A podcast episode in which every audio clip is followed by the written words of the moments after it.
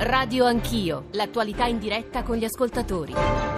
Sono le 8.37, tornate con Radio Anch'io, siete su Radio 1, Giorgio Zanchini al microfono. Nella prima parte della trasmissione noi abbiamo parlato di TAV, ma in realtà tutta la seconda parte, soprattutto con Raffaele Cantone, il Presidente dell'Autorità Nazionale Anticorruzione, ci siamo concentrati sull'altro tema che ieri è stato più volte toccato dal Presidente del Consiglio Conte, appalti, riforma del codice dell'appalti e il cosiddetto sblocca cantieri.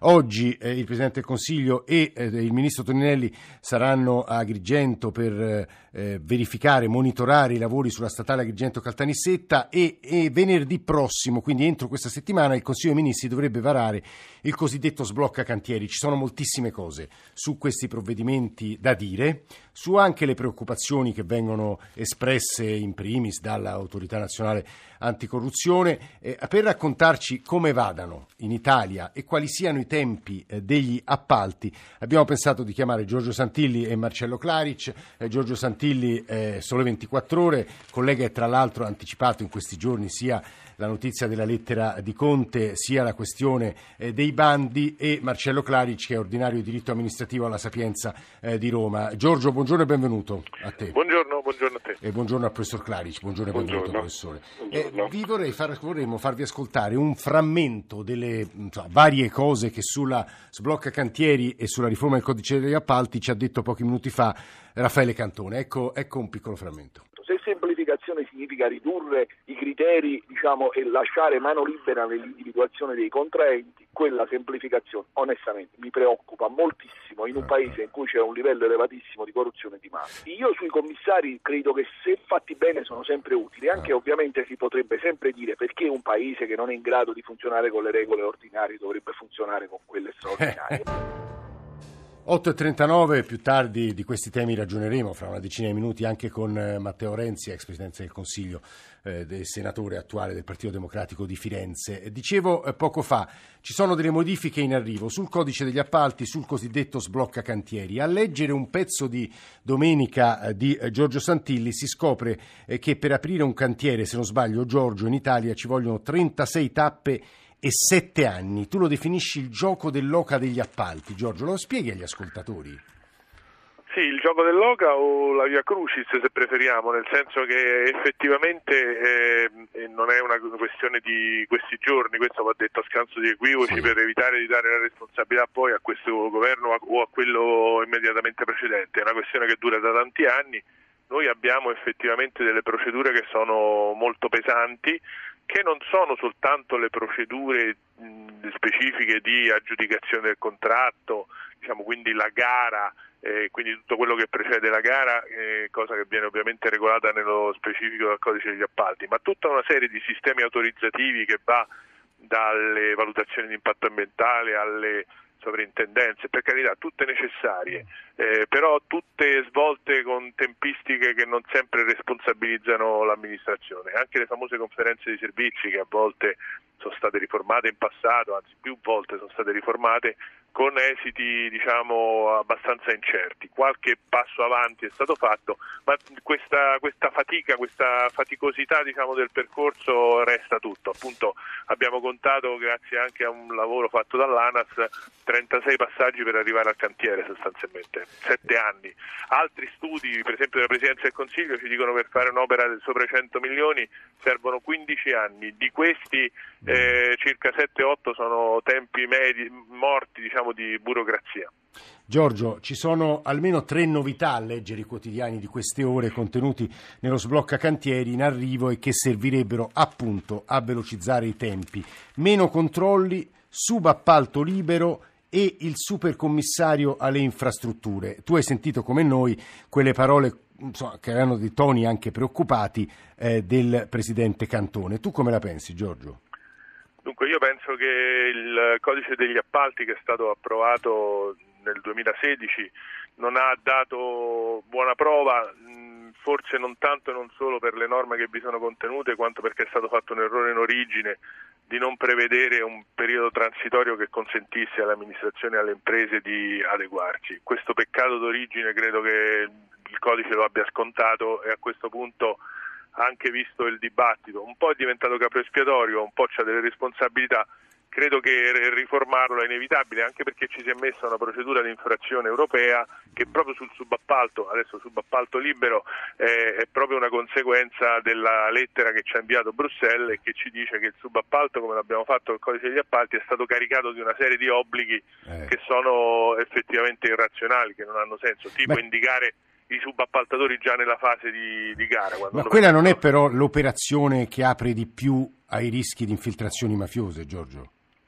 Certamente nei subappalti c'è questo rischio. Io temo che però non è che indicando le tre imprese a cui si vuole subappaltare prima e facendolo fare a tutti quelli che presentano un'offerta si risolve il problema. Lì c'è un sistema di certificazione antimafia che andrebbe eh, probabilmente ancora reso più efficiente. Diciamo che nei tempi eh, anche se molti passi avanti credo siano stati fatti, nei tempi in cui tutto è informatizzato e digitalizzato, diciamo, i controlli e gli incroci tra le banche dati cominciano a funzionare un po' eh, meglio, dovrebbero forse funzionare ancora meglio. Eh, Giorgio Santilli, sole 24 ore che sta parlando, eh, poco fa un ascoltatore ci domanda, scusate, e qui stiamo sempre a ragionare sugli appalti, il codice degli appalti, la riforma del codice degli appalti, a parte che Cantone in questi giorni ha anche detto che la colpa non è del codice, ma delle eh, burocrazia, la parola ovviamente contiene tutto, contiene troppo, eh, però sono di, eh, delle lentezze di alcuni passaggi eccessivi e formalismi eccessivi, lui ne ha parlato anche nell'intervista che abbiamo fatto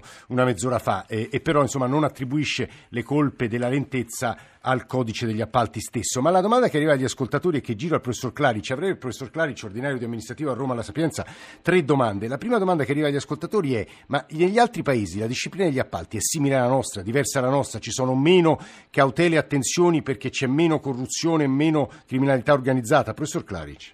Allora, intanto eh, gli appalti sono regolati da una serie di direttive europee che sono di per sé molto analitiche, molto pesanti alcuni stati, Inghilterra e Germania, hanno deciso di prendere queste direttive e di trasformarle in diritto nazionale senza aggiungere niente. Ah. Quindi il quadro normativo europeo è omogeneo. Noi in Italia abbiamo aggiunto, anche per esigenze che sono state dette prima, la normativa antimafia certo. e tanti altri aspetti che effettivamente appesantiscono di più, ma hanno una ragione logica che non è, non è, presente in altri paesi. Se la criminalità organizzata in Inghilterra e in Germania non c'è, i subappalti possono essere liberi. Alla mia domanda su, di una valutazione della figura del su, supercommissario alle infrastrutture che velocizzerebbe i tempi, potrebbe essere contenuta nel, nel provvedimento varato dal eh, Consiglio eh, dei Ministri di venerdì prossimo. Cantone ha risposto, certo è un po' bizzarro che in Italia si ricorra sempre a delle figure, diciamo, extra legge, chiamiamole così, insomma, al di fuori, al di sopra, al di là della legge, perché incapaci di far rispettare i tempi. Professore, lei come la pensa su questo? Ma io condivido l'opinione di Cantone, perché bisogna distinguere tra emergenze vere, il ponte Morandi, un terremoto, un'alluvione, dalle ordinarie emergenze che è data dall'inefficienza delle burocrazie italiane. E io credo che rimettere tutto a commissari straordinari eh, può essere anche come dire, una falsa scorciatoia, dipende molto dai problemi, dai poteri che verranno delineati in questo decreto legge. Eh, altri... sì, sì, dica, se un semplice coordinamento serve a poco, se vuol dire derogare a tutte le norme allora diventa un problema eh, di, di, di, appunto, di, garantire trasparenza, eh, concorrenza e quant'altro. Eh, professore, dal punto di vista eh, appunto, del diritto amministrativo, quello che è accaduto ieri nel CDA di Telt, la questione dei bandi, degli avvisi, degli inviti alle aziende, diciamo, rispetta, immagino, anche perché il, Presidente del Consiglio è anche un giurista, rispetta tutti i criteri di un iter di approvazione di un, di un provvedimento anche così importante, giusto? È una procedura assolutamente ordinaria. Normalmente prima di pubblicare eh, un bando con tutti i criteri, con i capitolati, con tutte le norme, si fa un, avvi- un avviso di mercato, come lo chiamano i francesi, per vedere quali sono le imprese interessate e solo una seconda fase si entra più nei dettagli della gara. Quindi è una procedura assolutamente ordinaria e il Consiglio di amministrazione nella pienezza dei suoi poteri è andata avanti come non poteva, non poteva, fare diversamente. Professore, davvero l'ultima domanda. Oggi eh, Sergio Chiamparino ha annunciato la presentazione di un referendum regionale sulla TAV. Eh, leggevo di eh, insomma, costituzionalisti che dicevano guardate che non si può fare. Si può fare o no, professore? Ma eh, i referendum di tipo consultivi si possono fare in tanti modi, anche in modo assolutamente informale.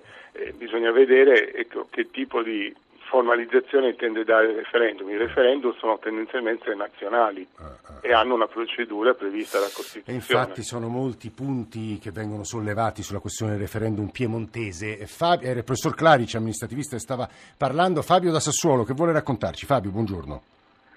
Salve, buongiorno. Sì. Eh, mi sentite? Sì, sì, vada pure. Sì, sì salve. Eh, niente, io lavoro nel distretto ceramico di Sassuolo, che se non sbaglio impiega circa eh, abbiamo perso Fabio, ci stava raccontando il avuto rifatturato. Scusi, sta, vabbè, impiega, impiega quante persone? Fabio l'abbiamo perso. Giorgio, volevi aggiungere qualche cosa rispetto alle parole del professor Claric? Forse Fabio ci voleva parlare della famosa Campo Galliano Sassuolo, che è una bretella che aspettiamo da vent'anni eh. e che questo governo ha di nuovo bloccato con l'analisi costi-benefici. Eh, no, rispetto a quello che dice il professor Claric, eh, no, sono ovviamente d'accordo con lui. Eh, vedo un rischio in eh. questa discussione e ridiscussione del codice degli appalti, che stiamo altri quattro anni a definire norme con una instabilità che non farebbe bene al settore. Ah, ah, quanto, ah. quanto ai commissari sono forse eh, una scorciatoia, ma sono anche quel, quella strada che si pensa di percorrere per eh, abbreviare quei 36 passaggi. Eh sì, che, ai quali facevamo riferimento all'inizio di questa seconda parte di Radio Anch'io. Giorgio Santilli, sole 24 ore, Marcello Craric, ordinario di diritto amministrativo alla Sapienza di Roma, grazie per averci aiutato a capire un po' di più quello che sta accadendo sul fronte appalti e sul fronte eh, cantieri. Senatore Renzi, buongiorno e benvenuto.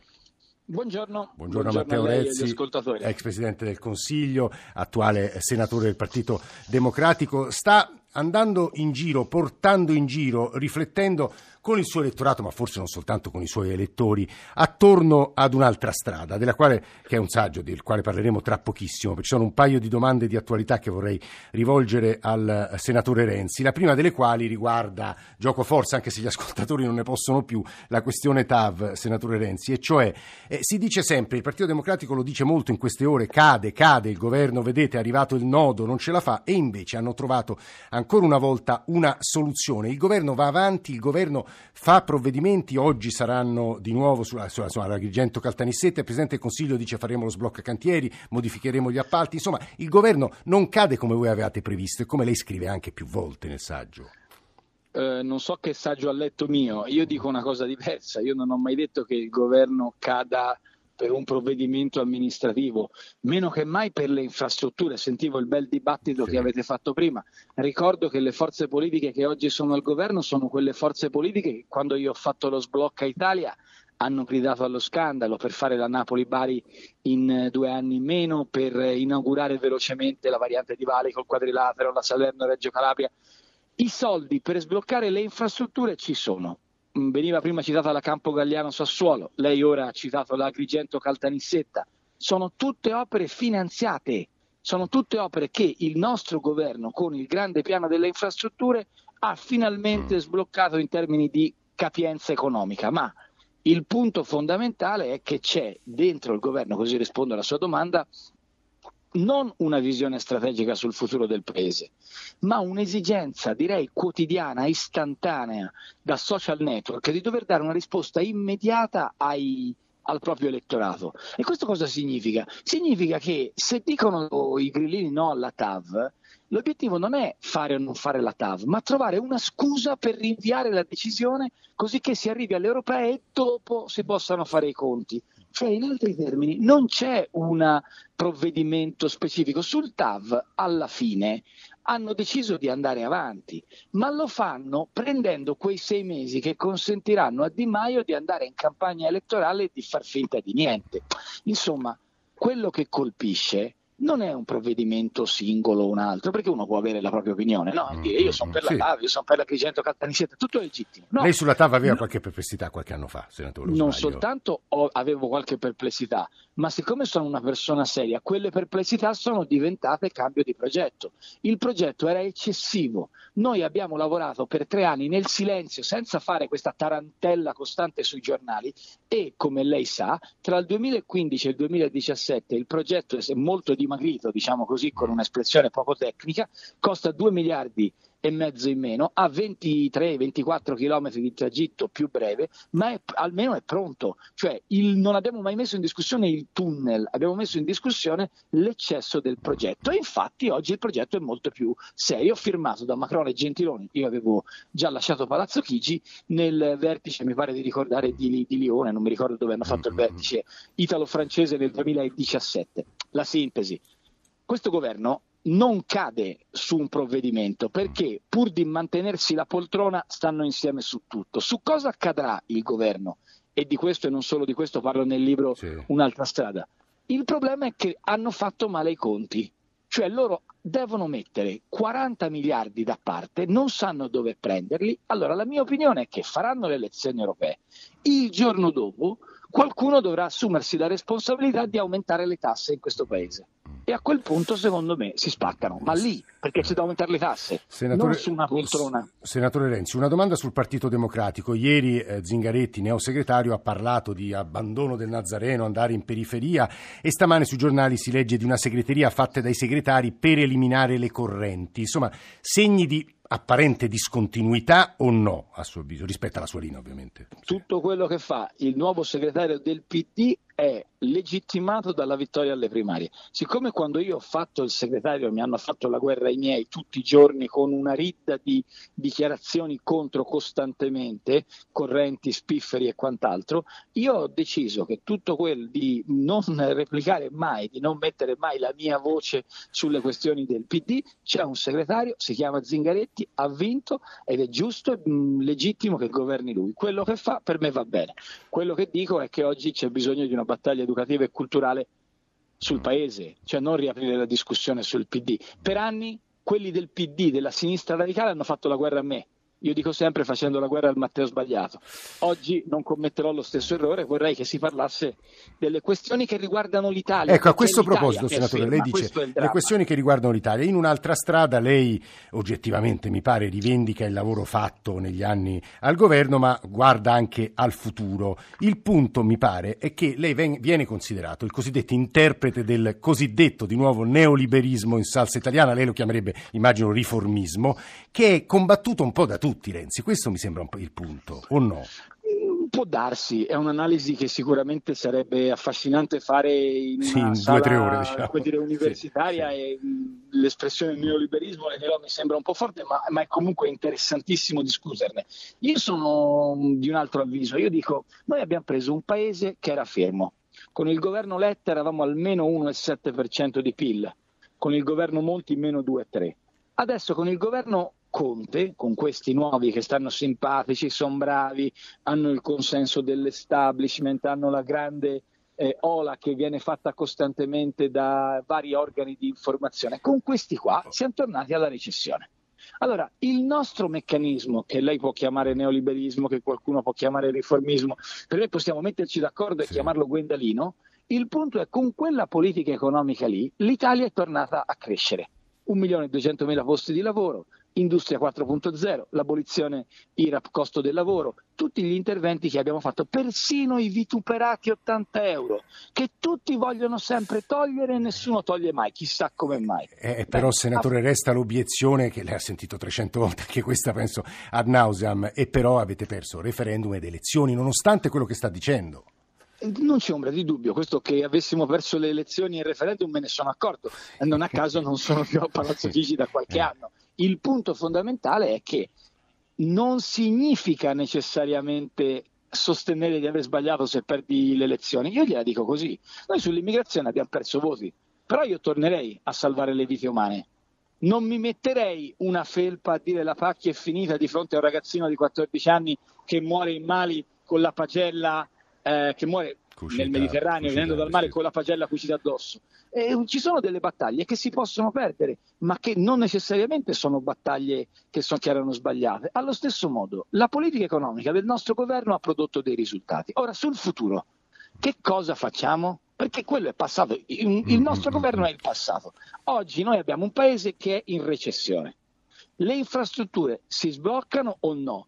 ma Di Maio e Salvini sono quelli che quando io facevo lo sblocca Italia dicevano di no. Allora, la coerenza, la credibilità, la serietà di un percorso politico, eh, oggi richiede che questo governo finalmente dica una parola chiara. Non lo fa e vedrà che nei prossimi mesi la situazione economica purtroppo volgerà verso il peggio, questo è il vero problema. Senatore Dai, Matteo italiano. Renzi, ex Presidente del Consiglio del nostro Paese, grazie per essere stato con noi stamane eh, a, a, radio, a, radio, Anch'io. Abbiamo raccolto idee diverse, sguardi diversi, abbiamo provato a affrontare un tema complicato come quello della riforma del codice degli appalti, dello sblocca Italia e anche ovviamente siamo partiti dalla TAV. Noi però adesso ci concentreremo con la notizia di apertura del nostro giornale radio, e cioè la sicurezza aerea, l'incidente in Etiopia l'aereo 737 MAX e confrontandoci con piloti, con esperti di sicurezza aerea e anche con eh, persone che insomma molto hanno viaggiato, volato in contesti spesso difficili. Abbiamo come ogni mattina bisogno delle vostre domande, delle vostre riflessioni 335 699 2949 per eh, i vostri sms, per i vostri whatsapp, per i vostri eh, whatsapp audio. Ricordatevi, lo dico adesso perché poi magari non avremo tempo in chiusura di eh, trasmissione, che voi potete sempre scaricare riascoltare l'intera trasmissione o estratti della trasmissione anche al fine di scriverci attraverso le mail o attraverso la nostra app o attraverso il nostro profilo. Ci sentiamo tra dieci minuti.